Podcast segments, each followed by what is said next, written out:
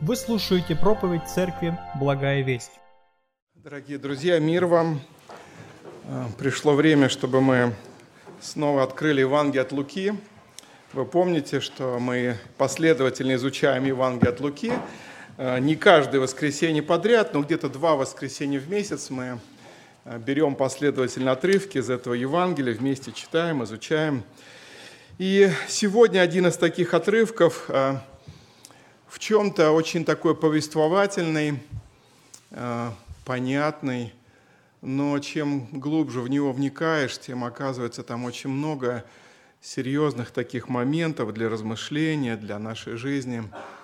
И пусть Господь благословит нас быть внимательными. Итак, перед нами Евангелие от Луки, 4 глава, и мы читаем первые 13 стихов. Евангелие от Луки, 4 глава, первые 13 стихов. Иисус, исполненный Духа Святого, возвратился от Иордана и поведен был Духом в пустыню. Там сорок дней он был искушаем от дьявола и ничего не ел в эти дни, а по прошествии их напоследок залкал. И сказал ему дьявол, «Если ты Сын Божий, то вели этому камню сделаться хлебом». Иисус сказал ему в ответ, «Написано, что не хлебом одним будет жить человек, но всяким Словом Божьим». И, возведя его на высокую гору, дьявол показал ему все царства вселенной в мгновение времени, и сказал ему дьявол, «Тебе дам власть над всеми семи царствами и славу их, ибо она предана мне, и я кому хочу даю ее. Итак, если ты поклонишься мне, то все будет твое». Иисус сказал ему в ответ, «Отойди от меня, сатана, написано, Господу Богу твоему поклоняйся, и Ему одному служи». И повел его в Иерусалим, и поставил его на крыле храма, и сказал ему, «Если ты Сын Божий, бросься отсюда вниз, ибо написано, ангелам своим заповедуют о тебе сохранить тебя, и на руках понесут тебя, да не приткнешься камень ногою твоею». Иисус сказал ему в ответ, «Сказано, не искушай Господа Бога твоего». И, окончив все искушения, дьявол отошел от него до времени. Аминь. А, я назвал сегодня проповедь «Искушение Христа и искушение христиан». А, перед нами такая необычная история из жизни Иисуса, во многих отношениях необычная, но одна такая деталь. А, в этой истории присутствовало всего две личности. Там не было других свидетелей, и мы никогда бы о ней не узнали, если бы Иисус сам – не рассказал ее своим ученикам, а они уже через Писание донесли до нас. И если Иисус посчитал это нужным и важным донести эту историю до учеников, до нас с вами, то это только повышает значимость, важность этого удивительного события. Знаете, когда мы начинаем размышлять о том, что там происходило в пустыне Иудейской – то мы можем вдруг осознать, насколько ограничено наше понимание. Мы люди настолько земные, человек, э, такие вот обычные, что мы вообще не понимаем, что происходит за кулисами этого видимого мира. Вот там, за этим занавесем духовного мира. Иногда Господь что-то приоткрывает, а в книге Иова мы видим, как какая-то идет дискуссия между Богом и сатаной. Мы видим на горе преображения, когда Иисус вдруг из обычного Сына Человеческого становится действительно прославленным Сыном Божьим в удивительной одежде, весь сияющий. Но в целом очень мало знаем, что и каким образом там происходит вот за гранью нашей физической жизни. И даже в этом, в этом тексте есть вопросы, на которые, наверное, мы никогда не найдем ответа. Ну, например, почему э, сразу после благословенного крещения Вдруг дух, написано вскоре, тотчас ведет его в пустыню, в эту страшную иудейскую пустыню, которая была не просто, знаете, какая-то песчаная пустыня, это каменистая пустыня, холмистая. И исследователи говорят, что особенно э, в летнюю жару она просто раскаляется, как печка. Даже по земле люди идут, она такая гудит вся вот от этой жары, от этой какой-то нестерпимости, безнадежности – и вот именно туда, от Иордана, от этой долины плодородной, свежей, где крещение было, тотчас идет в пустыню. Почему Божьему Сыну нужно было 40 дней такой приходить пост, находиться в посте и молитве? Зачем Бог разрешил дьяволу искушать своего любимого единородного сына Иисуса? Какое право имел искуситель брать Божьего Сына и переставлять его на высокую гору, потом вести его в Иерусалим? Вообще, какое имел право прикасаться к святому Божьему Сыну? И, наверное, один из таких самых сложных вопросов, как сатана мог набраться наглости, чтобы Сыну Божьему сказать, упади и поклонись мне, да, и все дам тебе. И много таких вопросов, и на все мы не сможем ответить, но, но эта история, это, это повествование очень важное, поэтому давайте мы попробуем последовательно э, прочитать, перечитать, поразмышлять. Я сразу хочу оговориться, что мы не сможем коснуться всех аспектов, она слишком объемная. У меня даже было желание предложить братьям, чтобы сделать, может быть, три проповеди или четыре проповеди на текст Писания, чтобы более детально, более глубоко изучить но все-таки наш такой формат будет сегодня больше такого обзора всех, э, всех этих, ну, больше 12 стихов из 4 главы послания Евангелия от Луки. Первое, на что мы обратим внимание, это то, что э, дьявол, или как Матфей называет искуситель, это реальная духовная личность, которая является врагом Бога и врагом Божьего творения. Это реальная личность, друзья – мы не так часто в нашей церкви, в нашей деноминации, евангельских христиан-баптистов а, упоминаем дьявола, очень редко проповедуем. И это правильно. Это правильно, потому что наша задача проповедовать Христа распятого. Наша задача проповедовать Христа, который умер за наши грехи, воскрес для нашего искупления. Но тем не менее, этот текст Писания и те герои, которые в нем описаны, он просто а, как бы ведет нас, обязывает к тому, чтобы вспомнить хотя бы кратко, что Слово Божие говорит об, этом, об этой злой личности, о дьяволе.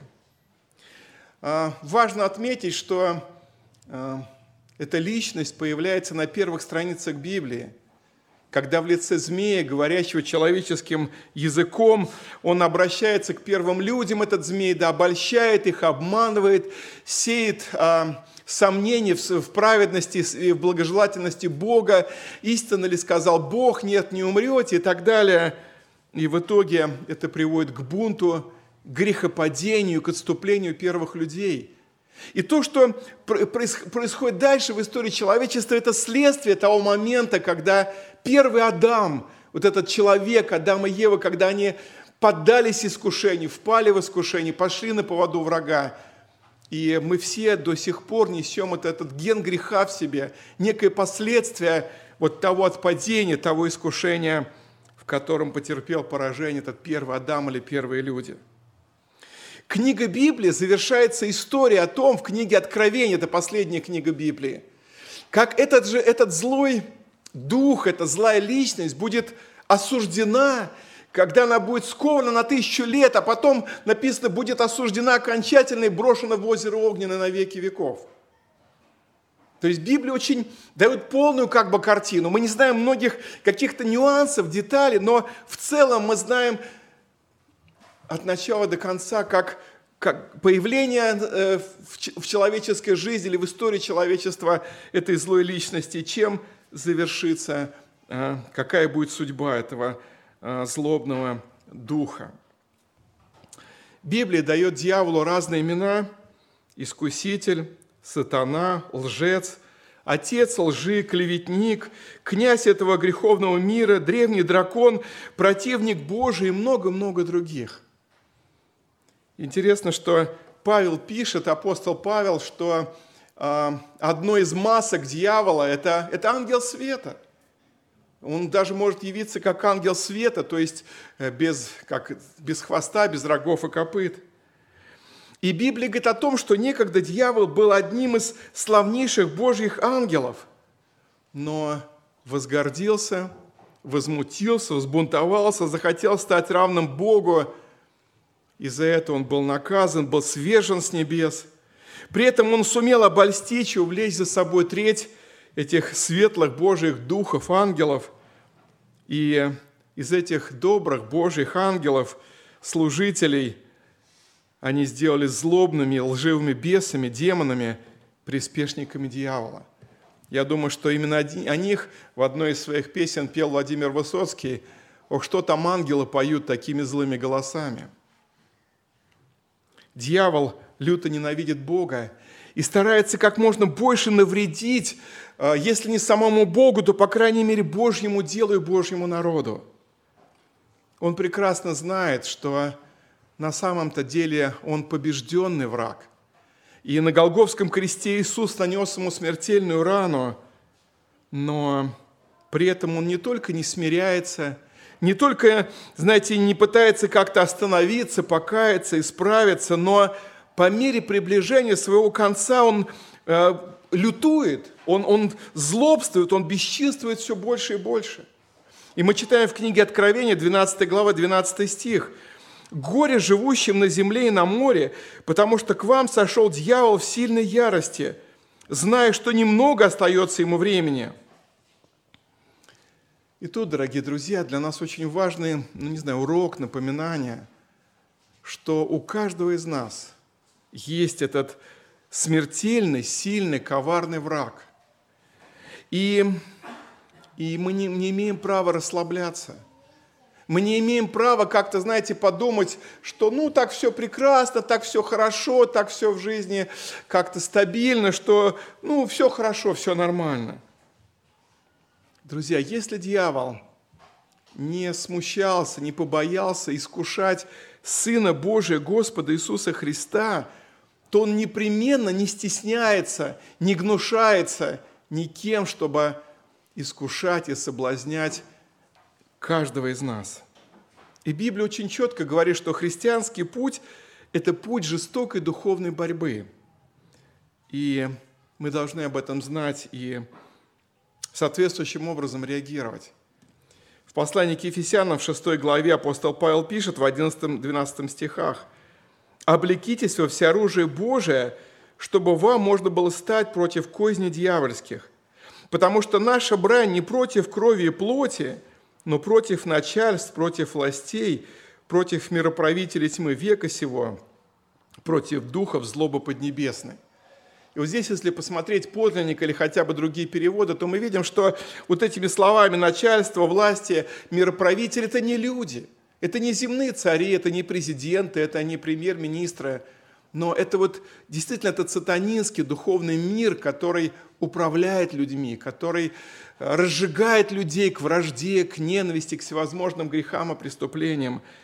И Слово Божие предупреждает нас об этом – Друзья дорогие, дьявол подошел к Иисусу Христу как к Сыну Человеческому с настоящими реальными искушениями, с предложениями, которые противоречили Божьей воле.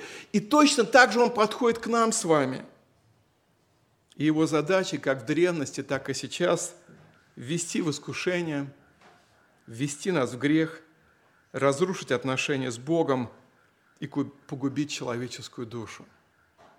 И Апостол Петр уже пишет в первом послании, 5 глава, 8-9 стихи. «Трезвитесь, бодрствуйте, потому что противник ваш дьявол ходит, как рыкающий лев, ища кого поглотить. Противостойте ему твердую веру, зная, что такие же страдания случаются и с братьями вашими в мире». А, готовясь к проповеди, мне попалась на глаза цитата из которой почти 300 лет. Я так думал, размышлял, стоит ее сегодня прочитать, но думаю, что по теме нашей проповеди она очень подходит. Наверное, многие из вас знают, что такой был писатель Гетте, вот его опере «Фауст» э, есть такая цитата. Почти 300 лет этой цитате, друзья. «На земле весь род, весь род людской чтит один кумир священный. Он царит над всей вселенной, тот кумир – телец золотой.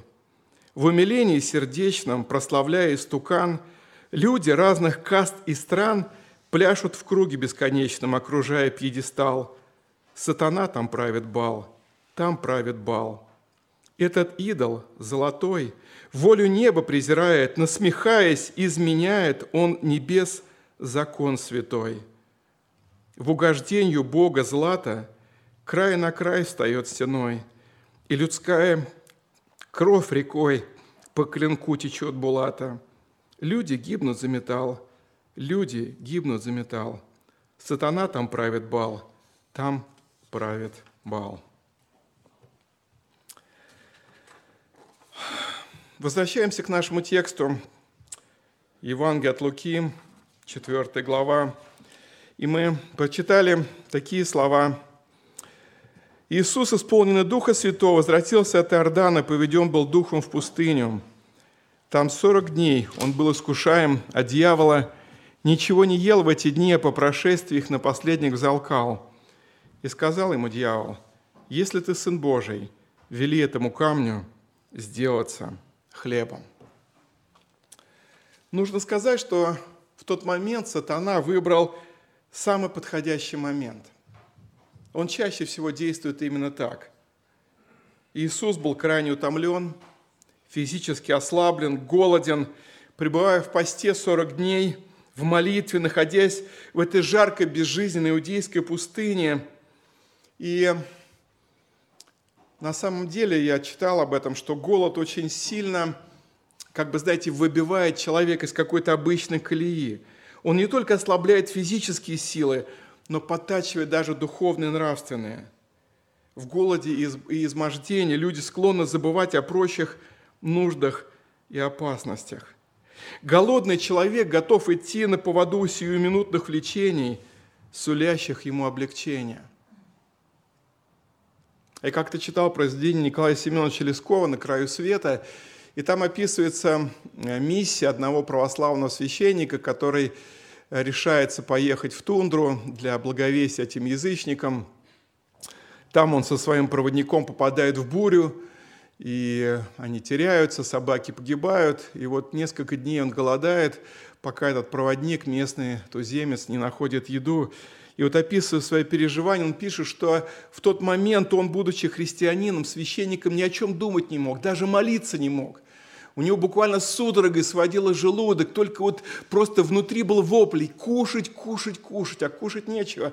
Безжизненная снежная пустыня. Там какие-то нашел деревья, пытался там шишки, думал, может, кедровые. Нет, это обычная хвоя, которая еще больше стала разъедать вот там все внутри. И вот это состояние, он сам описывает, что я сам на себя удивлялся, даже молиться не мог от этого вот такого состояния голода.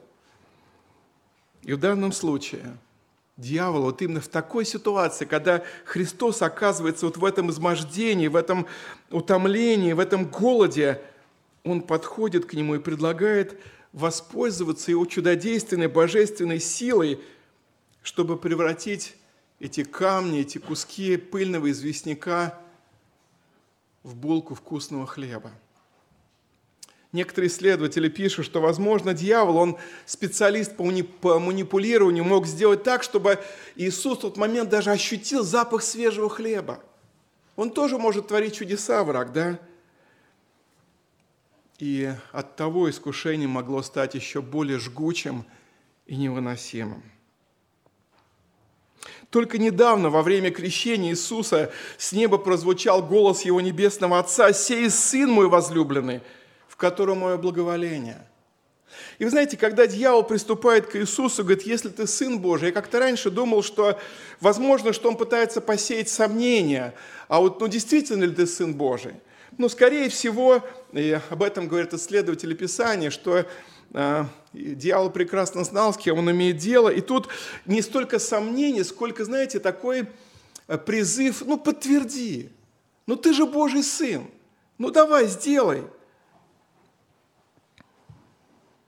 Ты же Божий Сын. Как ты можешь страдать и терпеть лишения? Ты же Божий Сын, всемогущий, ты же можешь легко накормить себя. Как твой божественный статус, твое всемогущество может сочетаться с голодом и страданиями, изнеможениями, которые ты сейчас испытываешь?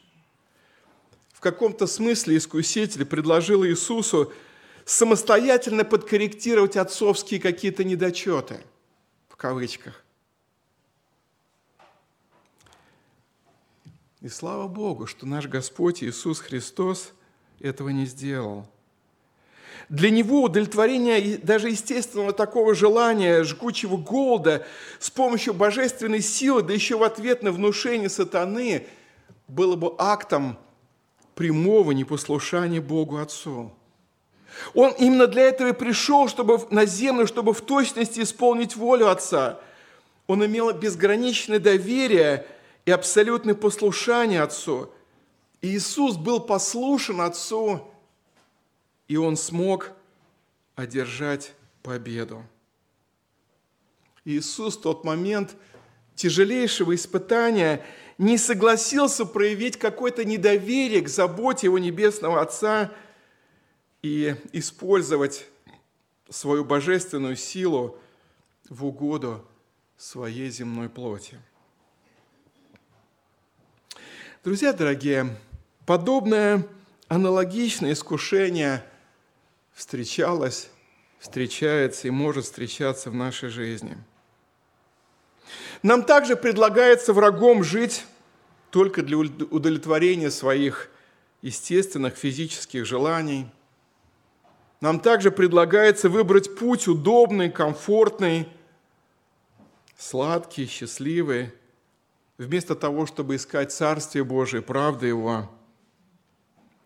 Но пример нашего Господа Иисуса учит, что добывать хлеб, есть, пить, наслаждаться в этой земной жизни – это далеко не самая главная цель ученика Иисуса Христа – к сожалению, есть немало христиан, было и есть, которые пытаются совместить веру в Господа с жизнью для себя любимого. Прославление и поклонение Богу Небесному и при этом удовлетворение всех своих обычных земных человеческих желаний. Иногда даже христиане злятся как-то негодуют, когда какие-то их желания не исполняются, когда какие-то их мечты не сбываются. Может быть, о чем они молились, может быть, о чем они долгое время мечтали, и вдруг раз все рухнуло, и появляется гнев, Господи, почему ты этого не сделал? Почему у меня это не получилось? Почему вместо вот этого получилось совсем другое? Друзья мои, если мы будем честными, нам нужно признаться, что многим и многим хочется в будущем избежать адских мучений, а сегодня, а сегодня жить сытой, спокойной, земной мирской жизнью в исполнении всех своих человеческих желаний. Апостол Павел писал нам с вами, всем христианам, послание к римлянам, 8 глава, с 5 стиха. «Ибо живущие по плоти о плотском помышляют, а живущие по духу, о духовном. Помышления плотские – суть смерть, а помышления духовные – жизнь и мир. Потому что плотские помышления – суть вражда против Бога, ибо закону Божию не покоряются, да и не могут. Посему живущие по плоти Богу угодить не могут. Друзья, будем честными и скажем сами себе и друг другу, мы не сможем сидеть на двух стульях мы не сможем вполне угождать своей плоти и одновременно прославлять Господа нашего Иисуса Христа.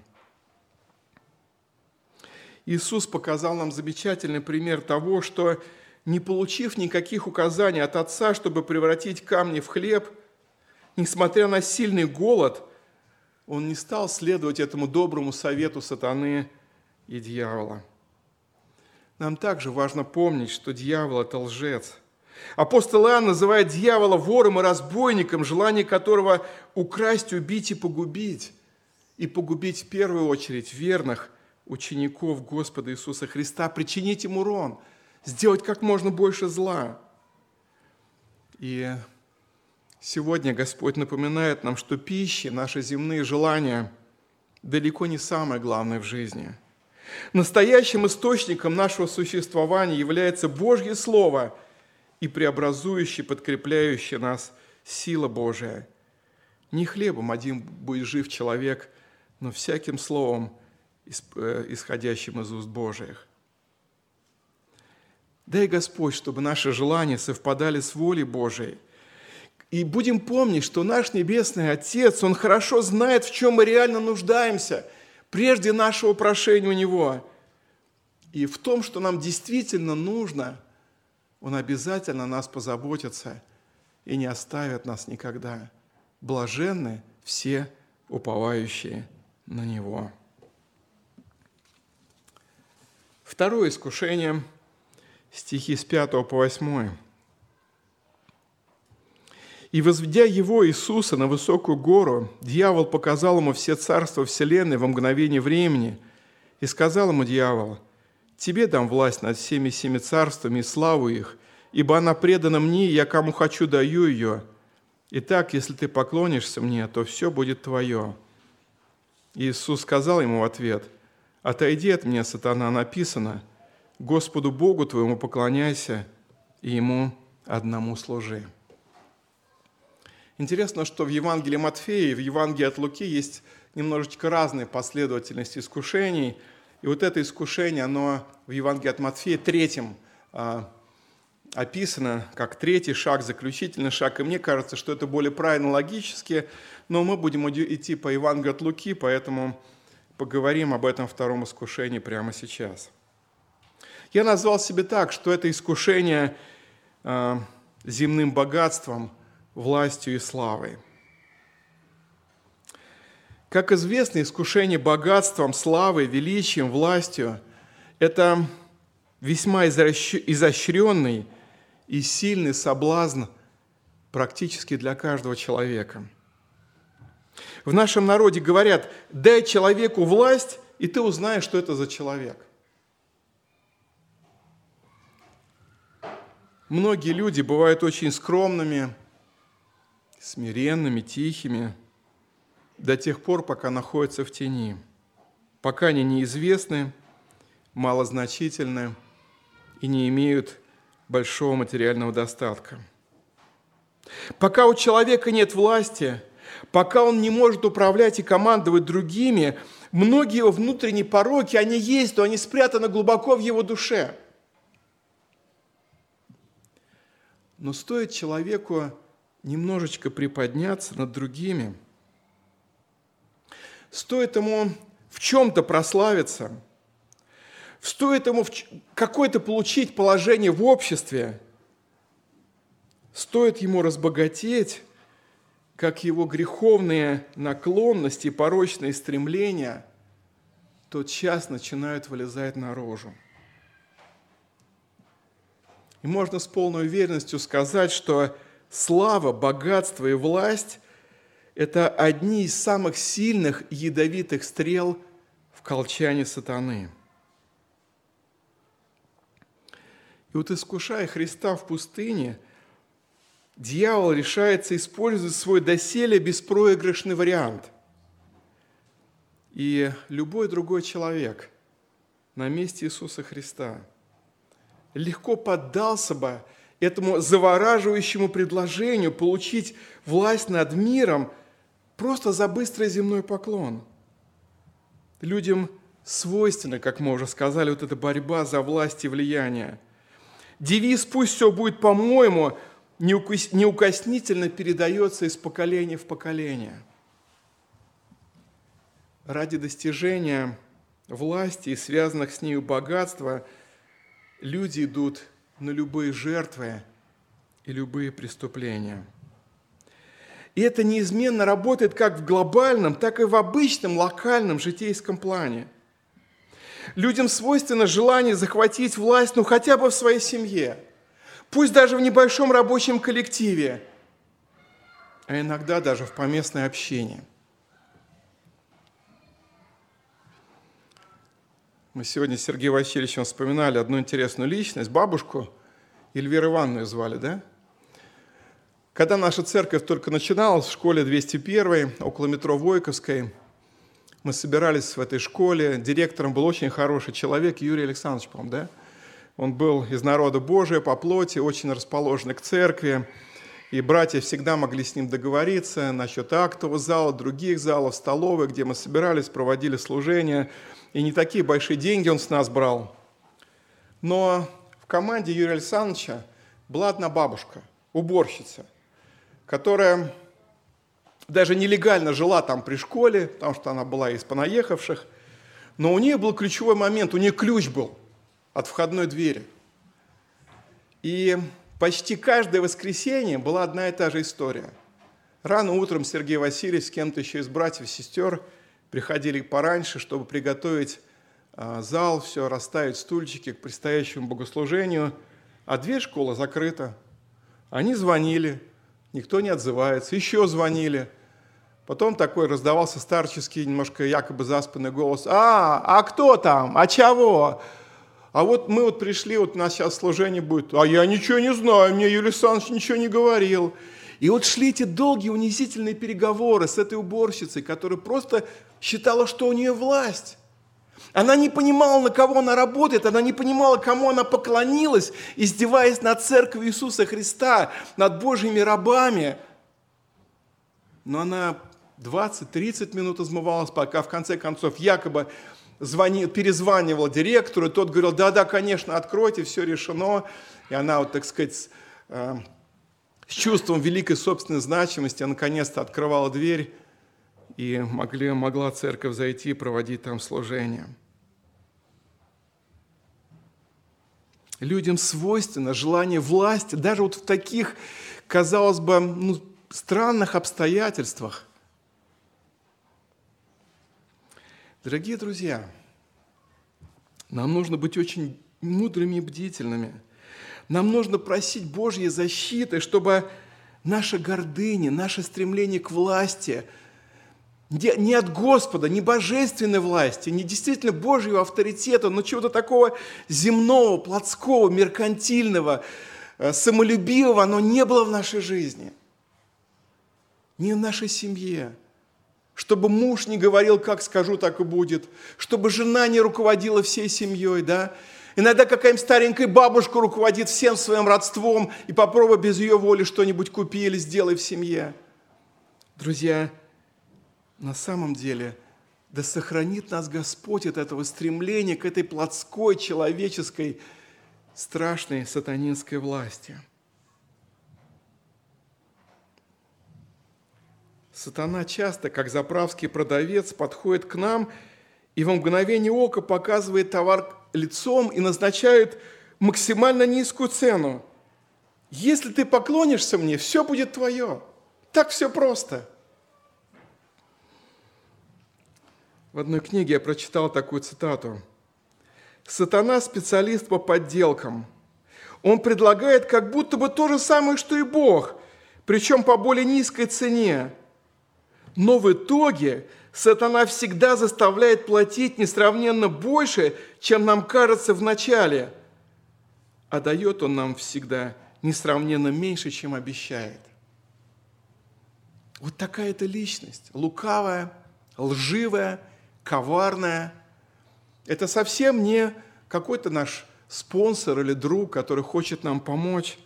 Будем помнить, что его задача та же самая – украсть, убить и погубить любым путем, причинить вред Божьей церкви, Божьему народу, Божьим детям, потому что он люто ненавидит самого Господа, нашего Спасителя Иисуса Христа и нашего Небесного Отца Бога. И как бы вопреки этому, как бы противопоставляя это, апостол Павел напоминает удивительные слова. Мы их знаем, братья и сестры. Ну, давайте сердцем еще раз их вслушаемся в них. Великое приобретение, 1 Тимофея 6,6. Великое приобретение быть благочестивым и довольным, ибо мы ничего не принесли в мир. Явно, что ничего не можем и вынести из него. Имея пропитание одежду, будем довольны тем, а желающие обогащаться впадают в искушение, в сеть и во многие безрассудные вредные похоти, которые погружают людей в бедствие и пагубу. Ибо корень всех зол есть серебролюбие, которому, предавшись, некоторые уклонились от веры и сами себя, друзья, сами себя подвергли многим скорбям.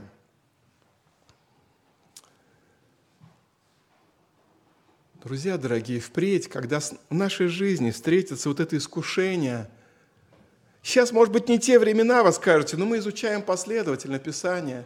Если встретится искушение, и вам будет предложена власть, деньги – положение,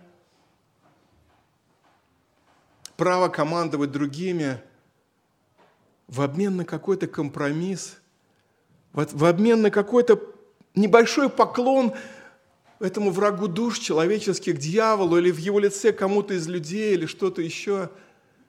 Давайте вспомним Иисуса Христа, который ни на йоту не отступил от Божьих планов, остался верен и прогнал врага душ человеческих.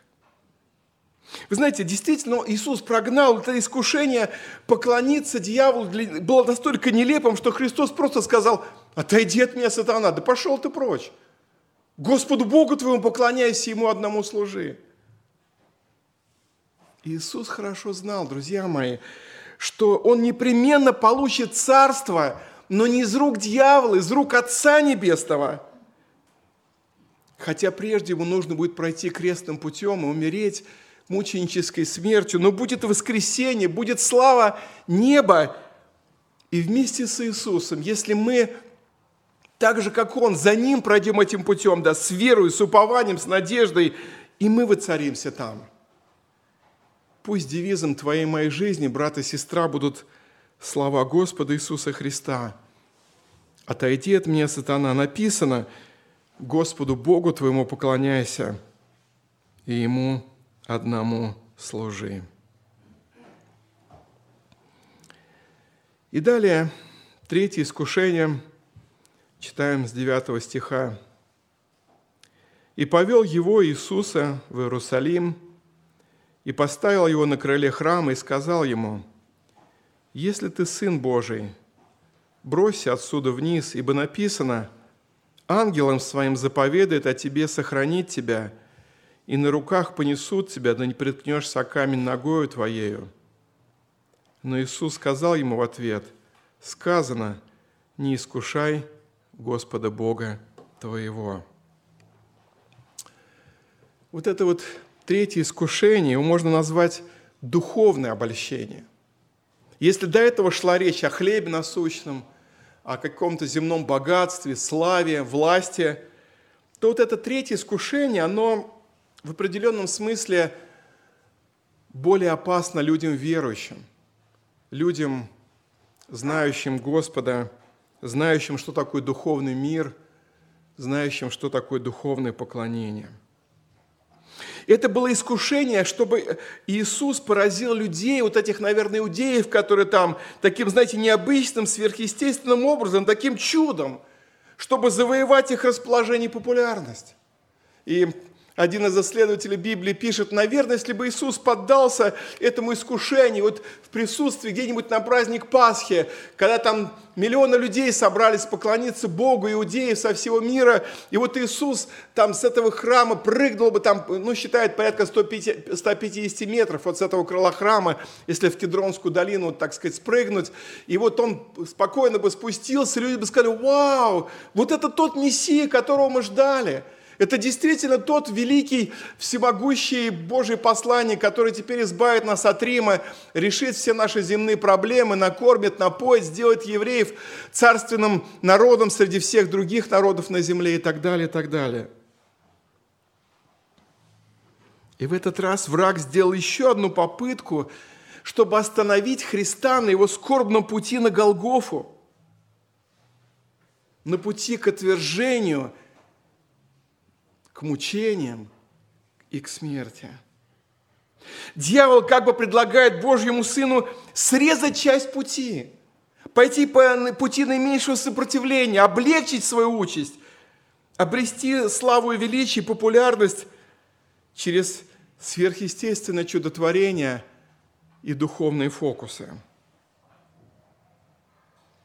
Но любая сенсация, друзья мои, даже в церкви, даже в духовном мире – она взывает просто к плоти человека, не к духу, а к плоти. И есть люди, которые хотят видеть что-то необычное, хотят видеть чудеса, знамения.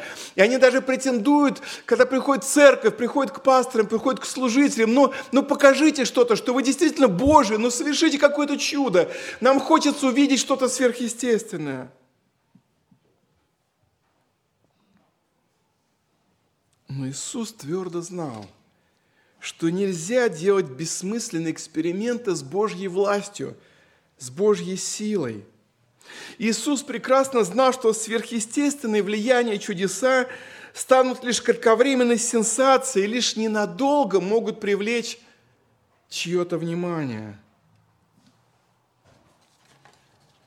Друзья мои, сейчас непростые времена, но вспомните, несколько, может быть, десяток лет назад, в более спокойные, стабильные времена в мире, то там, то сям появлялись известные проповедники, пасторы, евангелисты, какие-то особо сильные, одаренные личности, которые вроде бы могли творить чудеса, исцелять больных, поднимать инвалидов, даже вроде бы изгонять нечистых духов, исцелять э, мертвых людей. Эта информация проходила через СМИ, через какие-то печатные издания, через интернет. Такие проповедники очень быстро становились популярными, известными. Церкви, где они служили, наполнялись ну, все новыми людьми. Эти люди раз, разъезжали со своей специальной миссией по разным странам мира. Но чаще всего эти служения изобиловали всевозможными приписками и обманом. Люди, которые даже вдруг, если им казалось, видели какое-то чудо, они быстро к этому привыкали, хотели большего чуда, нового чуда, новых каких-то явлений, проявлений этой силы. Люди начинали гнаться за чудесами, а не за Богом. Им нужно было не Евангелие, а вот эти чудеса, исцеления, изобильные жизни, хлеб, здоровье, богатство. И они попадали в очень серьез... многие попадали в очень серьезное духовное обольщение. И даже когда порой раскрывалось, что их лидер, их вот этот, их чудотворец, какой-то оказывался нечистоплотный человек, или в какой-то нравственной сфере, или в финансовых отношениях. И часть отходила, как бы, знаете, отшатнулись от него, но оставались те фанатично настроенные, которые говорят, да нет, это обман, нет, это Божий, через него Господь и так далее, и так далее, и так далее действует.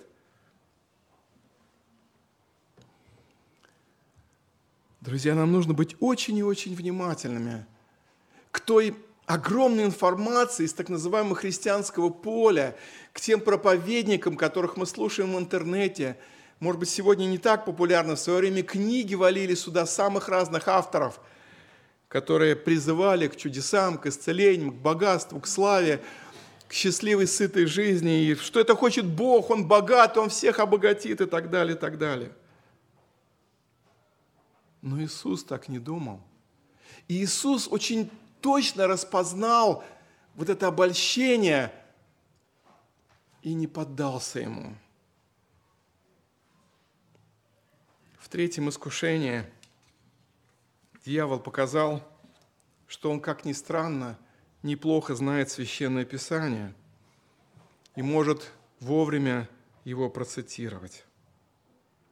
На самом деле этот лжец ничем не брезгует – как кто-то сказал, для него никто не настолько свят, чтобы не искусить самого лучшего из нас, не попытаться вести в грех обольстить самых верных и преданных.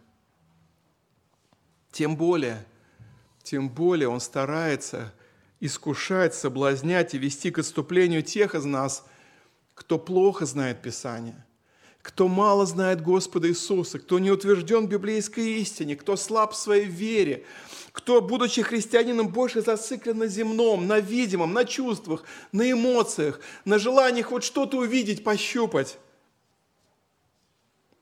Искуситель очень умело подталкивает таких христиан к поверхностной внешней религиозности, к построению христианской жизни на чувствах, на внешнем эффекте, на видимых проявлениях духовной силы –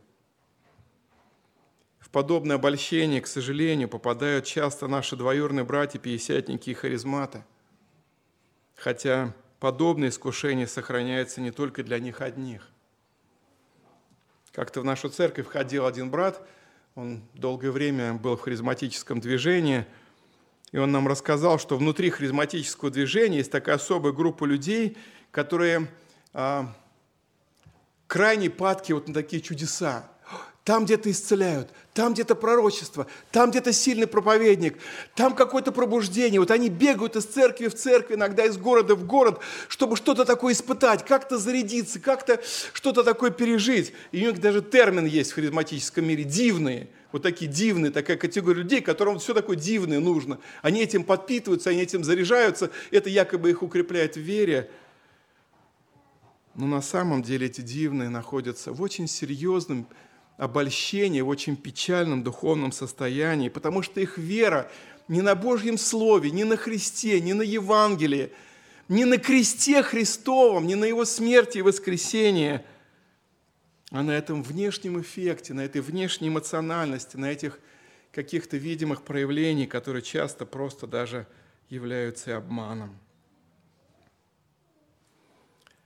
И наш Господь Иисус Христос, Он твердо отказался – принять этот очередной лукавый совет дьявола и прыгать с крыла храма.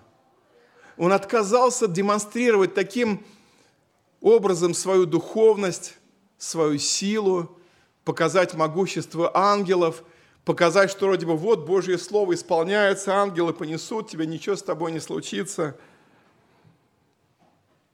Хотя интересно, что некоторые исследователи говорят, что находились такие безумцы, которые вот настолько были одержимы сатанинским обольщением, что они собирали толпу зевак и говорили, сейчас вот я во имя Господа Иисуса прыгну с храма или откуда-то еще ангелы понесут меня, и к стыду своему разбивались дребезги. И Иисус отказался принять этот лукавый совет сатаны и сказал, написано также, не искушай Господа Бога твоего. Друзья, дорогие братья и сестры, нам тоже нужно избегать этих религиозных спецэффектов. Нам не нужно увлекаться какими-то вот такими слишком харизматическими, слишком зажигающими, эмоциональными проповедниками.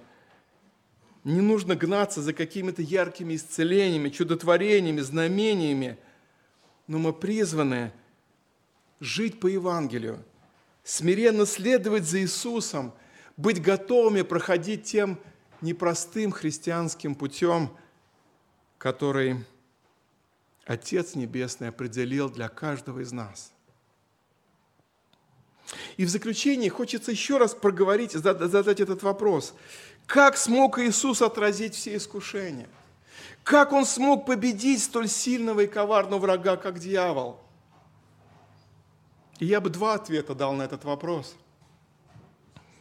Первый ответ – Иисус очень хорошо знал Священное Писание.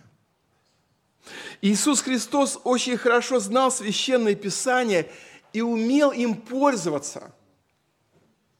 Слово Божие для него это действительно был меч обоюдоострый, который он использовал для борьбы со всеми искушениями. Но здесь есть один момент важный, друзья. Бывает так, что кто-то из нас, обладая хорошей цепкой памятью, действительно выучивает те, много текстов наизусть, э, знает их теоретически. Может быть, это наши дети. Слава Богу, если мы с ними заучим тексты наизусть. Но, но мы должны знать и учиться, как их использовать, как их применять. Как эти Божьи обещания, обетования работают в нашей жизни реально. Чтобы из этой теории была практика – чтобы те замечательные гимны, которые мы поем, основаны на, на Священном Писании, или наши хористы, на, на псалмах основаны, на каких-то отрывках Священного Писания, чтобы мы действительно верою принимали это Слово и умели, учились этим мечом Божьего Слова сражаться и побеждать врага душ человеческих. Благослови нас в этом Господь. Это один из важнейших уроков, один из а, важнейших ответов, как Иисус смог отразить все искушения, победить столь сильного, коварного врага, как дьявол. И второй ответ. В чем секрет победы Христа?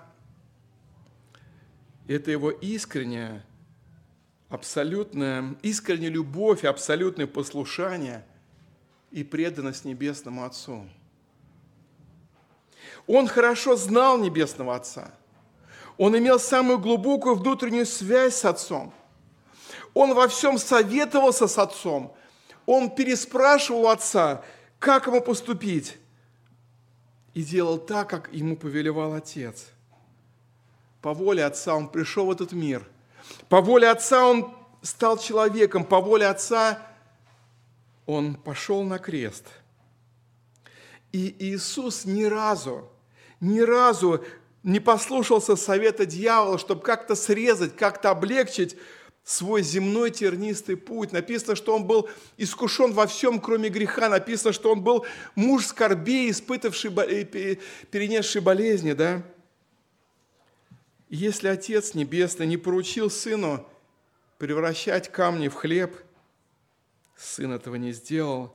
Если Отец не сказал Сыну, что нужно прыгнуть с крыши храма, и ангелы понесут его, Иисус не стал этого делать.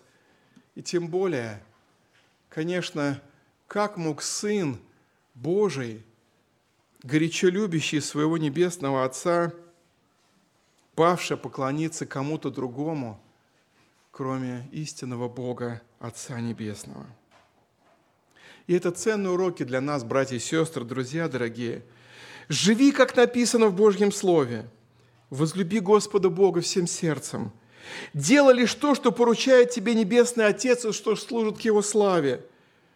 Господу Богу твоему поклоняйся, Ему одному служи, и только тогда я и ты, брат и сестра, мы сможем победить во всех искушениях. И в завершении нашего земного пути мы войдем в славу того, который первый победил, который первый прошел перед нами, и будем вечно пребывать с Ним. Аминь. Давайте помолимся.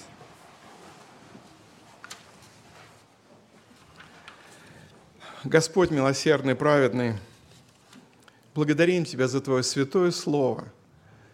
Благодарим Тебя за это напоминание, что есть невидимый духовный мир, есть Божий мир, наполненный Твоей славой, Твоей силой, добротой, светом, блаженством. Но есть пока еще временно, но есть этот сатанинский, злобный мир, где дьявол, где бесы, демоны, задача которых украсть, убить и погубить, обмануть, обольстить сынов человеческих. Господи, мы понимаем свою уязвимость. Мы понимаем, что сами по себе мы слабые, немощные. И мы просим Тебя, не веди в искушение, избавь от лукавого. Мы просим Тебя, Бога крепкого и сильного, дай нам эту силу Духа Святого – не прогибаться под этот изменчивый мир, не, не поддаваться этим обольщениям врага душ человеческих, но и помнить, что есть духовная борьба, но жить для Тебя, Господь. Помоги нам из-за чечевичной похлебки или куска хлеба не передавать свое христианского первородство, не быть готовыми, Господь, иметь силу от Тебя, преодолевать те трудности тернистого пути, которыми Ты нас порой ведешь, и помни, что этот путь ведет к славе. Помоги нам, Господь, не искать каких-то спецэффектов, чего-то видимого, чего-то такого обворожительного, чувственного.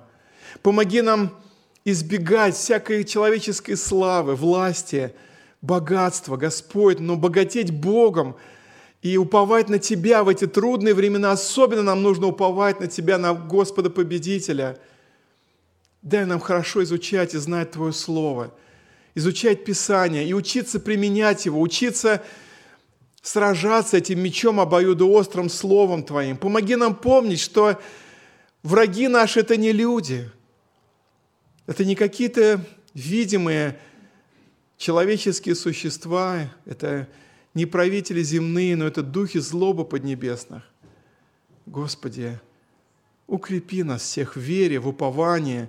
Если сегодня кто-то находится под обольщением, если сегодня кто-то находится в этом поклоне перед Бамоной, перед Богом мира сего, этим князем мира сего, Господи, выведи, разрушь дела дьявола, дай покаяние, дай освобождение, дай спасение, Господь, силою крови Твоей, силою креста и воскресения разрушь всякую тьму, и дай нам быть истинными, верными детьми Твоими, любящими Тебя, преданными Тебе, верными Тебе, те, которые Господу Богу нашему, поклоняются и только Ему служат. да светится имя Твое. Аминь. Местная религиозная организация Церковь Евангельских христиан-баптистов «Благая весть» зарегистрирована 24 июня 1999 года. ОГРН 103 773 974 3007